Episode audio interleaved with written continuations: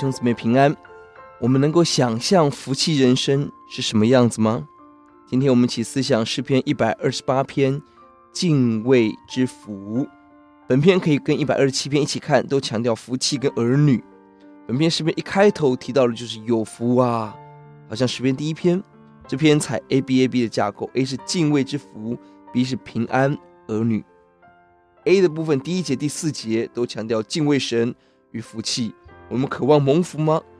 经文告诉我们，我们要敬畏神，用高度战兢的态度过每一天，遵行神的话语，顺服神的真理，顺服神的每个教导与提醒。 B 的部分提到了平安儿女，是福气的具体，看到的是第二节的顺利，第五节的好处，同样的字根，3到6节都提到了儿女。第二节劳碌而得的可以享受，这跟127篇第二节似乎矛盾，但我们发现127篇第二节提到的是人靠自己离开神的劳碌是枉然，而这里在顺服敬畏神之下的劳碌是福气跟顺利。第三节妻子多结果子，生产近前的孩子，在内室房屋的中心，可以是说很大的吸引力，才德的妇人成为家庭的祝福。第三节儿女围绕橄榄树般充满活力。第五节我们得的福气不是地上世界的福，神所赐喜安而来的福，并且是耶路撒冷很大的复兴荣景。第五节愿耶和华从西安赐福给你，愿你一生一世看见耶路撒冷的好处。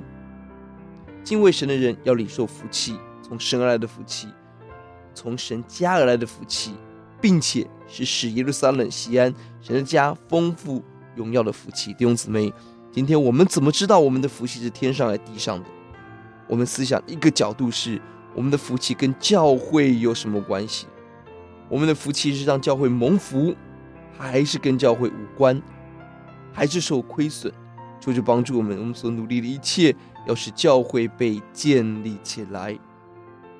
5到6节不断强调看到西安的复兴，看到自己的复兴，平安归于神的百姓。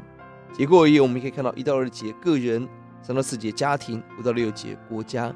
愿我们从个人蒙福，我们的家，我们的国家因我们大大蒙福。我们祷告，耶稣，我们赞美你。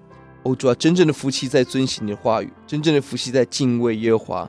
主恩待我们，我们生命渴望福气。主啊，不是地上人的福气，而是以神的家为焦点的福气。让我们今天经济的蒙福，家庭的蒙福，孩子的蒙福，身体的蒙福，都要使教会得着祝福。求主悦纳我们在你面前卑微的祷告与摆上，听我们的祷告，奉耶稣的名，阿们。